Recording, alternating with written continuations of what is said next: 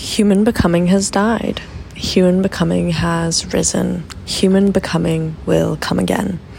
In the spirit of Easter uh, and Jesus and Inanna and the Dark Feminine and all that is uh, resonant with this season and time of year, it feels all too fitting for human becoming to have its very own resurrection. I know we said that we were dead, and then we did really die, like really fully nailed to the cross, bled out, and then by the grace of God, uh, we were resurrected.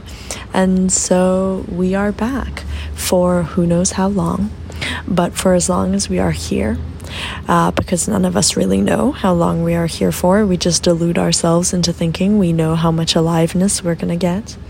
Um, as long as we're here and fleshed in these bodies, we're going to enjoy sharing with you.